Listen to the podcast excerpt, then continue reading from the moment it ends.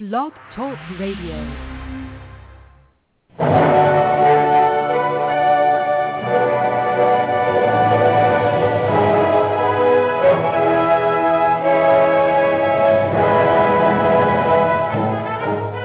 Ladies and gentlemen, welcome to Movie Addict Headquarters with your host, Betty Jo Tucker, author of Confessions of a Movie Addict, right here at www.blogtalkradio.com.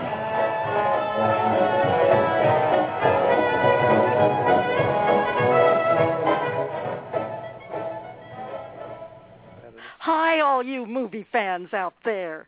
This is Betty Jo Tucker thanking you for tuning in to Movie Addict Headquarters. You don't have to be a movie addict to visit here, of course. But if you are one, it's definitely the place for you. And we have a special treat for you today, folks, because we'll be talking about two intriguing new Susan Sarandon films, The Last of Robin Hood and The Calling. Our guests are film critic Mack Bates, an avid Sarandon fan like me, and Scott Abramovitch, who wrote the screenplay for the call for the calling and served as a producer. I, before we hear from Mack and from Scott, I want to remind listeners that the chat room is open, and we really appreciate our chatters as well as all our other listeners, of course. We also appreciate Mack Bates, one of our favorite guests and almost a member of the Movie Addict Headquarters family. In fact, he is, for being here again. Hi, Mack. Are you ready for our Susan Sarandon double feature today? Oh, definitely. Bring it on. I'm yep, pretty excited. I knew you'd be. And if time permits, we can talk later in the show about your in-depth interview with Susan way back um, when she was when you were doing, uh, uh, I think, the interview with uh, with her about any anywhere but here, oh, yeah, and yeah. as well as my book about her, which I titled appropriately "Susan Sarandon: A True Maverick." But let's get right into the first movie we want to tell listeners about, and I'm just I just can't wait to talk about it. It's The Calling a mysterious, suspenseful thriller starring Sarandon as a world-weary detective trying to solve a series of gruesome murders. I think she's brilliant in this role. As usual, when she's on screen, I forget she's Susan Sarandon, movie star. And we're fortunate to have the man who wrote the screenplay and served as a producer for this excellent film with us. It's Scott Abramovitch, so let's bring him on right now. Welcome to Movie Addict Headquarters, Scott. Hi, Betty Jo. Thanks for having me. We're so glad you could be with us. I'm wondering how you became involved in the calling. I'm sure glad that you were, but how did that all come about? The Calling uh, is based on a novel um, by a writer named Inger Ash Wolf, and I actually read uh, an amazing review of the book in Entertainment Weekly, of all places. And um, after reading just you know a, a short review of it, uh, it sounded fascinating to me. So I I bought the book and read the book, and then about maybe 50 pages in, a I knew that this was something that I wanted to um, try an option as as a film, and B, you know, the first person that popped into my mind for Hazel uh, was Susan Sarandon. I never did I believe that you know, a we would we would get this movie made, and b she would be the star. But um, it, that's that's how it started, of all places. oh my gosh! So uh, it started with the book. Yeah, uh, it's a fantastic novel. The the writer actually the, the writer of the book's name is Michael Redhill, but he wrote it under um, the pseudonym of Inger Ash Wolf. So at the time that we that I read the book and that we optioned the book, uh, we didn't actually know who the writer was, and there was this uh, a big mystery about uh, about who is Inger Ash Wolf. Um, you know, we knew that uh, the press had, had had leaked the information that Inger Ash Wolf was a, a literary um, writer uh, in Canada. Um, so there was a lot of rumors in the in the newspapers out uh, in Toronto about whether it was Margaret Atwood. Um, and uh, over years, you know, we we sort of whittled it down because you know we had been dealing with the the writer's agent, and so we kind of knew uh, who it might be. We weren't quite sure, but uh, Michael came out and outed himself as Inger Ash Wolf about a year ago, uh, right right at the time we were making the movie, actually. Oh my gosh! Well, had you ever adapted uh, a novel for for the screen before? It, it was uh, it, it was not my first adaptation. Uh, the first book that I adapted was uh, was also a thriller, a fantastic novel um, by the author William Diehl, who wrote uh, Primal Fear. Um, Oh, yeah. This, Yeah, so he wrote this fantastic World War II spy novel called. Um, it was initially called 27, and they re- retitled it To the Hunt. That was the first book that I had adapted. Um, but this, uh, The Calling, is is the first uh, adaptation that's made it, its way to the screen. Well, congratulations on on your wonderful work uh, with the adaptation. Of course, I haven't read the the uh, novel, but uh, if it's as good as the adaptation, I better order that book too. And Mack, I I think you have a question for Scott about the calling.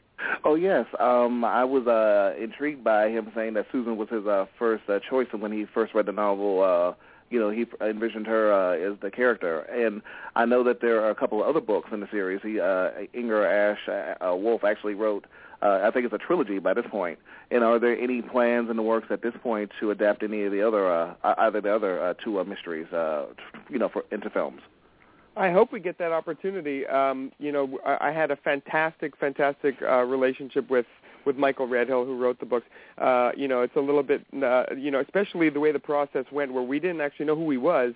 Um, you know, you can you can be assured that the, that it was nervous, nerve wracking for us knowing um, there's this person out there who wrote this, and you know here we are taking uh, taking liberties with it as you know films uh, always do. Um, and when Michael kind of outed himself as uh, as the writer, um, and we set up this meeting, which happened on set. In fact, uh, for the first time, you know, I was not sure how he was going to respond to seeing um, you know his work uh, taken and, and translated, so to speak, to the screen um, first by me and then you know collaboratively with with the rest of uh, the actors and director and of course. Um, and I was so excited by the fact that not only did Michael um, love what we we had done sort of bringing the world to life but um, but all of the things that we did change from the novel he thought were were fantastic and, and, and was incredibly supportive so uh, you know if the film performs well and that there's a, a demand for um, for a sequel then you know that, that there would be nothing that would make me happier than to to continue the telling the story um, of Hazel Micallef and and this Port Dundas uh, police department. Oh, that's great. Uh, also, um, uh, you had mentioned that uh, there was a mystery behind who actually wrote the books because uh, Michael had originally writ, written the book under a um, pen name, much like uh, Stephen King writes under a pen name from time to time. I hadn't really heard anything quite like uh, that along the lines of uh, this sort of, you know, like who who done it, like who who actually wrote this piece. Uh, since um, there was a big mystery as to who wrote Primary Colors back in the '90s, where everybody was like trying to fish out who wrote this, you know, Clinton-esque uh, uh, tell-all and uh, you know what a big deal it was when uh, that was finally brought to light. And it seems like this was kind of on par with that. Where people were like, "Oh, of course we should have known it was, you know, him or or Margaret, you know, or or maybe one or two other people that were in, in uh, contention as well." But um, I'm glad that uh, I'm glad that uh, you know he took so well to uh, the adaptation because I know. Uh, being a writer myself, sometimes writers can be very married to the material, and if you make any changes, it's you know, kind of like, ooh, watch back because it's about to, you know, but they're about to explode. So I'm glad, I'm glad that you all had a pretty even, um, you know, uh, a pretty welcome reaction in response to uh to, to uh, the adaptation of uh of his work. Um, as a writer, well, you know, as a writer, I'm. Oh, sorry, go on. Go ahead. No, I, I, I just. I was going to say, I'm, as a writer, I'm. I'm you, as a writer, I'm sensitive to that. You know, having seen my work translated in different ways on screen, and so um, you know, it's it's always a challenge to uh, as more people become involved with a with a with a project to see uh, how the the combined visions take place. Uh, you know, speaking know, about that, I... about the collaboration that you had, and you know, bringing bringing um, uh, Michael's uh, book to the screen. How was uh how was your working relationship with a uh, director? Were you a presence on set, or was it kind of like uh, you know when you were on set, were you kind of uh, hands off, or were you more hands on? With this project, uh, it was it was all hands on. Um, Jason Stone, who directed the film, this is his first feature. Uh, you know, Jason had been uh, the director that that we um, we chose. I mean, this was our project. My producing partner Lonnie Dabrowski and I had optioned the book, um, and we you know we met with a number of directors uh, early on. Um, and Jason, the second we met Jason, we knew that this was the guy to direct this film, even though this was going to be his first feature um, th- there was no doubt in our minds that this guy was was the right guy. And so the collaboration um, creatively started, um, you know, two years before we we got the movie made. And uh, throughout the process, it was uh, it was it was great to um, you know to have somebody who I knew saw the same vision that I originally did uh, when I read the novel. Um, and and you know on set it was not just collaborating with Jason, obviously, who Mhm. you know who was running the, running the film, but also with the actors. And you know it was for me the experience of being able to be on set, be there to um, to rewrite scenes. You know even up until literally half an hour before we were shooting them sometimes um, and going through it with the actors and and getting their take on it and and and their understanding of what the character would be doing in this situation it was both a learning experience and an amazing experience to be able to watch it come to life Oh, I'm glad that you mentioned um, experiences while working on uh, the project. Uh, is, is, there a particular experience that you had that's uh, the most memorable for you uh, while working on the film? Well, if we're talking about Susan, um, you know, Susan to me was was um, the heart and soul of this film, and um, and, and there was there were so many little moments uh, where her performance created um, some something visual that you just you, you can't write and you can't you can't um, you can't explain other than you know having a, an amazing actress interpret it into performance. Um, you know, there's a scene in uh, in a bar where she meets her ex-husband um, for dinner, and um, and you know their their relationship, uh, their backstory. You know, we don't go too too much into it. So this is the this is the time um, where we we had to understand that this was a man who she loved and still loves, um, but you know that who who her her personality and her stubbornness had had pushed away and um, and how the loss of, of his presence in her life was still felt by her. Um, and so she goes to meet him, and, and he his new wife um, calls and interrupts. And so uh, you know he he has a drink, and she's she's at the bar with her drink. She just finished her drink, and um, and he is called away, and he leaves. And so we're left with Susan alone at the bar, and that's you know as scripted. That's where the scene ends. And Susan, um, you know, takes his drink pours it into her glass, raises it to the bartender, and takes a sip. And it just said so much about who she was, who who her character was, uh, and it was something that she she did that you know that nobody was expecting, and just blew us away. Oh, okay. Well, she always takes such an interest in her in the in the script and and gets so involved with with the people that are making uh, that are making the movies. And uh it's just uh that shows too in in her performances. I really thought um she was something special in this. I mean i've i've been a fan of susan sarandon's for a long time but but this particular performance really got to me. You, you could just say, see from the very first time you saw her on screen that this was a woman who had been going through uh, some rough patches for sure. And she's she's become you know pretty cynical. She really has uh, no, she doesn't uh, she doesn't like interacting with people and uh, you know she's kind of doing the job she's she's sort of uh, drinking too much for sure and uh even her mother played by Ellen Burstyn by the way Scott that what a pair that was Ellen Burstyn and Susan Sarandon in a movie together and Ellen Burstyn playing Susan's mother. I never thought I would see that. How did you have anything to do with that casting? I know you were a producer on the film too. Did we, you have yes, any influence we, with that? We did. Uh, in fact, you know, we we we had uh, we were involved with the casting all throughout the process. Um, you know, we had a fantastic casting uh, director in Canada named Robin Cook. Uh, but you know, she she was really involved with um, with with the supporting roles. The, the main roles were cast by um, by the producers. Um, and you know, obviously, you know, we created this dream wish list of of actors who uh, who we could get, and at the top of the list for Emily Mc- Micallef was was Ellen Burstyn. wow! And uh, you know, I think Oh. I think the the fact that uh, Susan Sarandon signed on first um, gave us the opportunity to uh, to get the actors that we really really loved and wanted for all of the supporting roles, and even down to the small small parts. You know, it- this is this is a it's a Canadian production, which um, Mhm. you, you know which which sort of limits you as a as a producer and a casting director, you know, to to Canadian actors for the majority of the roles. Um, but you know, because we had such incredible talent, um, you know, at the top of this film, we were able to get the best of the best of of the actors for even the smallest of roles.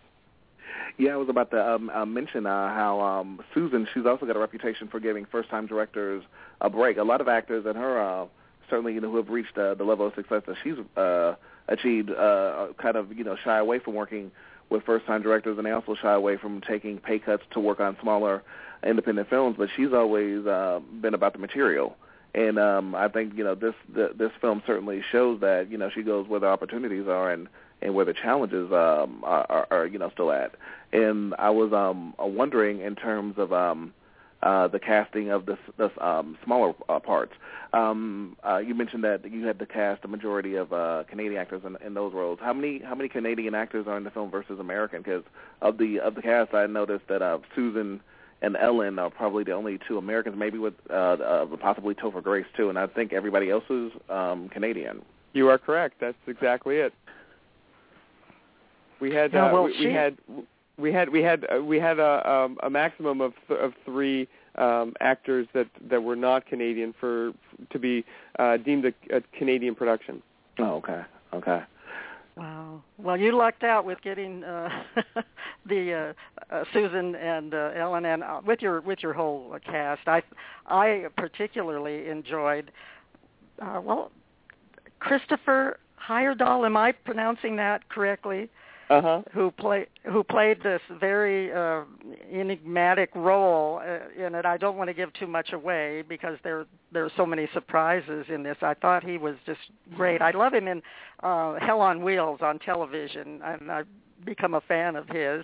And then uh, also Topher Grace. It was kind of a uh, kind of a, a good role for Topher too because he looked so innocent as the newbie detective, and. Um, the way the way the cast interacted and everything I thought was was just brilliantly done. What do you have any favorite scenes? Um, you know, it's so hard to pick favorites. I, what ends up happening is uh, as the editing process goes down, uh, it turns it, it becomes the the lost sort of scenes become your favorites. You know, the the, the hardest part about um, about this process has been seeing the some moments that that you treasure and love being cut from the film, and in particular, uh, you know, a couple of scenes with Susan Sarandon and Ellen Burstyn where you know their mother dynamic was uh, mother daughter dynamic uh, was explored further, which you know it's so hard to to take those moments out of the film, but at the same time, you know we we we realize that we're you know we have a thriller that you know that that has leans on the dramatic elements and character driven elements, but you don't want the movie to slow down too much. Um, and lose what I think most of the people who want to, are going to see this movie are expecting to see. Um, no, I actually I had a question um, regarding the film.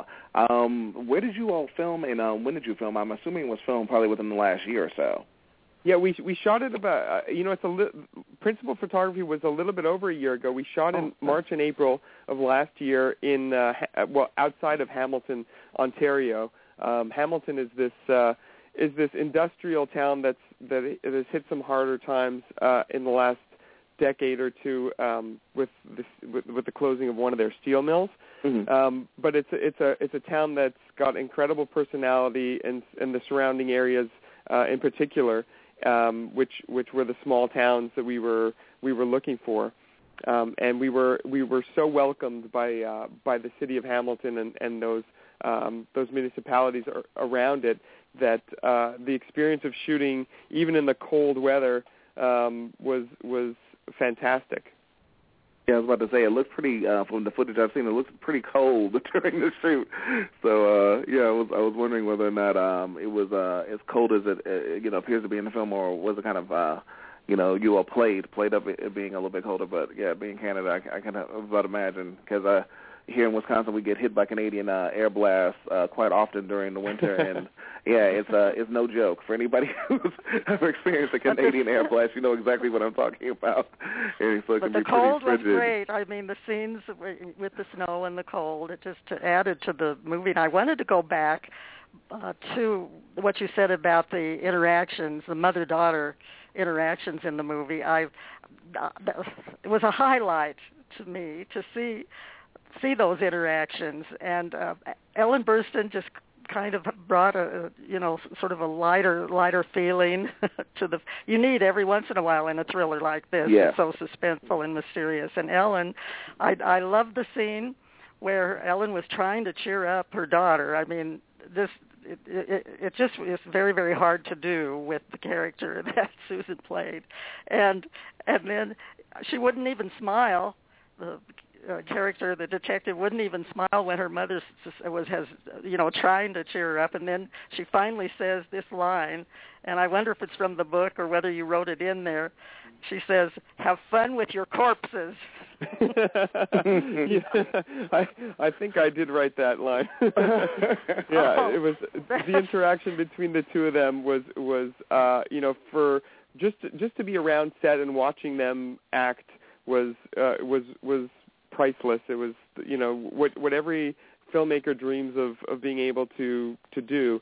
Um, and you know the the, the that scene in particular, um, I remember having um, the story that that Ellen Burstyn, uh, uh, her character tells um, about uh, you know a moment when when when things were better and her daughter was laughing, and she tells a story about her wedding. Well, that that story was actually um, from Ellen Burstyn's own wedding. and oh, uh, so yeah, and so for me as a, as a as a writer, um, you know, sort of sitting around with Susan Sarandon and Ellen Burstyn about an hour before you know we're about to shoot the scene, you know, they, they start talking about some ideas about how we can kind of integrate uh, something, you know, something a little more personal into it, and she starts telling the story, and it, it was it was it was so perfect that we just we literally uh, put it into the film. Oh, you Well, know what? good for That- that- you. I'm glad I- you touched, I'm so glad, glad you touched you base on that. Um, how much uh, ad libbing was uh, was allowed? I know, you know, if they. I'm fairly sure they stuck uh, pretty closely to the script, but how much how much ad libbing was uh, allowed uh, during the shoot? Um, I, you know, there's a couple of scenes where where um, where there was a, a little bit of ad libbing. Um, you know, the scene in the uh, in the cafeteria, which uh, which is in the trailer, um, where where everyone is trying to figure out what these images um, are saying. Uh, we had you know Topher Grace, who who comes from a, a TV comedy background, where Mhm. you know I'm sure ad libbing was was a major part of the of the process you know he he had um there were a couple of moments in that film where they where they were playing around with some really hysterical stuff so we, sadly most of it didn't end up making the final film but you know there there was so much fun about you know ideas on what these these mouths could be saying that uh, that was the moment I think that stands out for ad libbing. But for the most part it was it was a pretty structured um shoot. You know we didn't have much time. We literally shot the film on in 19 days. So the script uh you know the script uh, was was tight. We didn't have a lot of fat fat to kind of uh play with. Um so days were really um you know towards the end uh a little bit of a a, a rush sometimes because we you know we, we knew that we didn't have the luxury of doing multiple multiple takes to uh to play with Yeah, by the time uh, the movie uh, production on the movie had been announced and Susan's casting had been announced and Ellen and Donald, I think the film was pretty much done. You know, yeah. By, by the time I heard about it on Variety.com and uh, Hollywood Reporter, yeah, I think I, I think that you all had just finished, or you were like like days away from finishing. So Yeah. yeah, yeah it was it was a pretty quick shoot from uh, what I, what I understood. I I and it was uh, one of those things where it was just kind of out of the blue, like oh, who knew she you know was doing this film? Because I tend to keep uh on top of uh casting news for uh, you know people that I admire like Susan and you know others. So Yes. um when when that came down the pipe I was like I was excited because I was like it was a lead. I'm like she's the lead, you know, she's been just doing a you know a day or two on the film and you know now that now that I've seen the trailer and I've you know read uh read uh, a number of things about the film, you know it's like, it's going to be uh interesting to uh to you know, finally check it out in its entirety. I'm I'm definitely looking forward to it. yeah she was yes, busy and that you'll month you'll She- love it.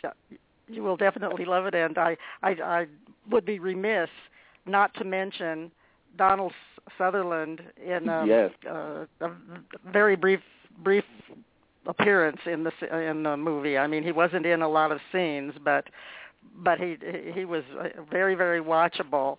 And now, so Donald Sutherland is a Canadian. Yes. Yeah, he's uh he's originally um from Montreal or outside of Montreal. Um that's where he he lived a majority of uh of his adult life and still has a place uh, outside the city in the in the countryside. Now I heard that. Uh, now you could uh, you know um, clear this up whether or not it's true or not. I heard that uh, it was uh, Susan who actually uh, got him involved in the film originally. Like she well, uh, she I, made called him up and asked him to be a part of it, and he I guess you know it did as a favor to her. Is that is that true, or you know has that kind of been convoluted through through the media?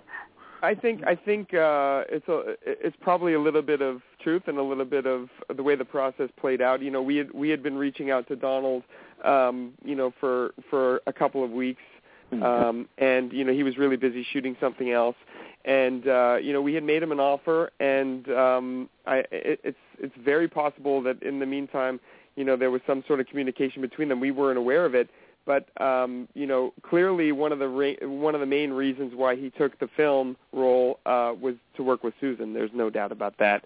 Um, and so I think I think that her her saying that you know she's the reason he's there and uh, is is 100% true. And I think we could say that about about Ellen Burstyn and you know the majority of of this cast. You know where everybody was excited to to work with her and and um, you know she did have um, she did have input into who uh, was going to be playing the major roles, and she loved the idea of Donald. So, um, you know, she she came to we came to her and told her who we were who we were trying to get, and including Ellen Burstyn and uh, Topher Grace as well. Um, and she was she was uh, involved with um, you know with the, the sort of casting uh, wish list and and who we were going to. And luckily, we were able to get almost everyone we wanted.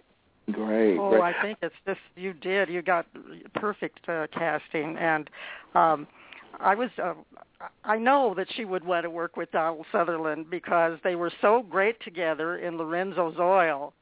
So uh, to see the, you know, to see them uh, in a movie together again, that's that's always uh, something that I I I want to see. I want to see them more more often together. Do you know? Scott, that we've spent um, a half hour talking about the calling, and we have not exhausted what should be said about it because I just want listeners to know that it's a, that it's especially uh, Susan Sarandon fans and people who lo- who love mysteries. Don't miss it. So um, we did promise our listeners that we would uh, spend some time on the last of Robin Hood, which of course next week we'll be talking a little bit more about. But um, what is there anything else that you would like to, to add about the calling that you want our listeners to know? Um, maybe when it's opening, where it's opening, um, those kind of things. Sure, uh, that would be fantastic. Um, the calling is is currently available um, in the United States on uh, a number of VOD platforms, including iTunes, Amazon, um, and uh, Comcast, as yes. a sort of an early mm. an early release strategy. Um, and then the the calling is coming out um, on Friday, August 29th, this Friday, um, to theaters in um, in the United States and Canada. In uh, in Canada, we're going to be opening in Montreal, Toronto, and Vancouver, and there's uh, 15 cities um, in the United States uh, where we're going to be opening. We're going to be in Los Angeles um, at the uh, Laemmle Music Hall in the Universal City Walk, um, and then in, in a number of cities uh, across the country, and hopefully, you know, some more if, if the film um, if the film performs well. So hopefully, you guys can see it in whatever way platform you can, um, and uh, we're excited to get uh, to get feedback from everyone. Oh, I I just uh, hope it's a big hit. I encourage the listeners to watch it whichever way they can. I did see it um, on Xfinity on VOD, and um, I, do. I still want to see it on the big screen because I think it would even even be better on the big screen. And I I just want to compliment you and congratulate you on the job that you've done. What was your role as a, a producer on this film? I know there were lots of producers listed we um we, my partner my producing partner and I optioned the project. You know we we put together um the financing package. We we pretty much did everything along with our our main partner in the film was Randy Manis um who who's in Toronto and who's a fantastic uh, producer as well. And then we um we we did team up at uh at the last minute with um with Nicholas Tabarrok who had a lot of great experience shooting in the area where we were shooting and um, and helped us kind of put together our, our uh, below the line crew. Um, and uh, we were also lucky to work with um, with Christine Vachon, who um, you know who helped us sort of um, massaged the the the project uh, as we as we presented it to uh, to Susan Sarandon. You know, she had worked with with with Susan on um, on uh, I, I believe the the Robin Hood film um, was something Yeah. that she, yeah. Um, and so she had just come off. She Susan had just shot that movie um, with uh, working with Christine, and so uh, Christine knew knew us and uh, was sort of able to say, you know, even though this is a first time director, you know, these are guys who know how to put together a film, and uh, and and gave us a thumbs up that helped Susan, uh, you know, say yes to our project. Well, it's a great team, and um, I wish you the the very very best of luck. And I, I know that uh, that you said before the show that you you have some free time, and I hope that you'll stay for the rest of the show while we do uh, turn to the last of, of Robin Hood. But I want to thank you for being such a great guest today. I just feel so happy that you were able to to join us. But our second Susan Sarandon movie is The Last of Robin Hood, and it follows Errol Flynn's scandalous affair with a starstruck teenager during the late 1950s. Cast members include Kevin Kline, Dakota Fanning, and, of course, Susan Sarandon. The film deals with the desire for fame and the high price it extracts, it exacts. Kline plays Flynn, Fanning portrays the somewhat naive teen, and Sarandon is her fame-obsessed mother. So you can see, Scott and Mack, that this is a very different role than the detective she plays in The Calling.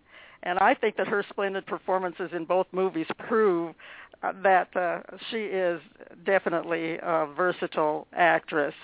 So some of the things that we wanted to, to mention about The Last of Robin Hood would be our general reactions to the movie as a whole. Now, dear listeners, remember Mack Bates and Betty Jo Tucker are avid fans of Susan Sarandon. I think we have to um, we have to let everybody know about that. But Mack, what was your reaction to The Last of Robin Hood? I actually, I actually thought it was a pretty uh, entertaining um, um, biopic about a uh, a personality that a personality that a lot of people know about but don't know a lot about uh, behind the scenes. Errol Flynn, who uh, Kevin Kline, uh, you know, is is pretty masterful at uh, bringing to life in in the film. It was a pretty, in, uh, you know, big figure in uh, in film. You know, we all know him as Robin Hood. You know, that's that's how a lot of people were first introduced to him as Robin Hood, or you know, the swashbuckler on, you know, 1001 um, uh, pirate ships. You know, back back in the uh, 30s and 40s, um, 20s, 30s, and 40s rather. But um, in this film, you get to they kind of pull away the veil, and you get a chance to get a, a glimpse at the man behind behind the, know the swashbuckler, and it's a pretty eye-opening film to say the very least and um, I think the performances uh, pretty much across the board, particularly uh, uh, Kline and uh, Sarandon, are extraordinary. And I think that uh, a lot of people are going to be surprised at how mature um, and, and, and, and accomplished Dakota Fanning has uh, managed uh, to um, be as a child actor transitioning into adult, more adult roles. Even though she plays a, uh, 15-year-old, she actually uh, goes from 15 to 17 in the film, but uh, Dakota is uh, you know legal. She's 18, if I'm not mistaken, 18 or 19 by this point. point, and um, uh, her her Beverly uh, Aadland is um is a it's it's a pretty uh, nice portrait of a uh, of a uh, um, a young woman who's kind of uh, forced to act a lot uh, more mature and a lot more grown than she actually is, uh, namely to uh, appease her uh, her mother who really wanted to be the star, but um, you know life took her you know her in a different direction. Exactly, and I'm so glad you mentioned the the performances. I, uh, this seemed to be like in the in the calling. It seemed like a dream cast for the film. Uh, you know, uh, Kevin Kline actually played Flynn before in uh, Chaplin with Robert Downey Jr. and of course he played Errol Flynn in his younger heartthrob days.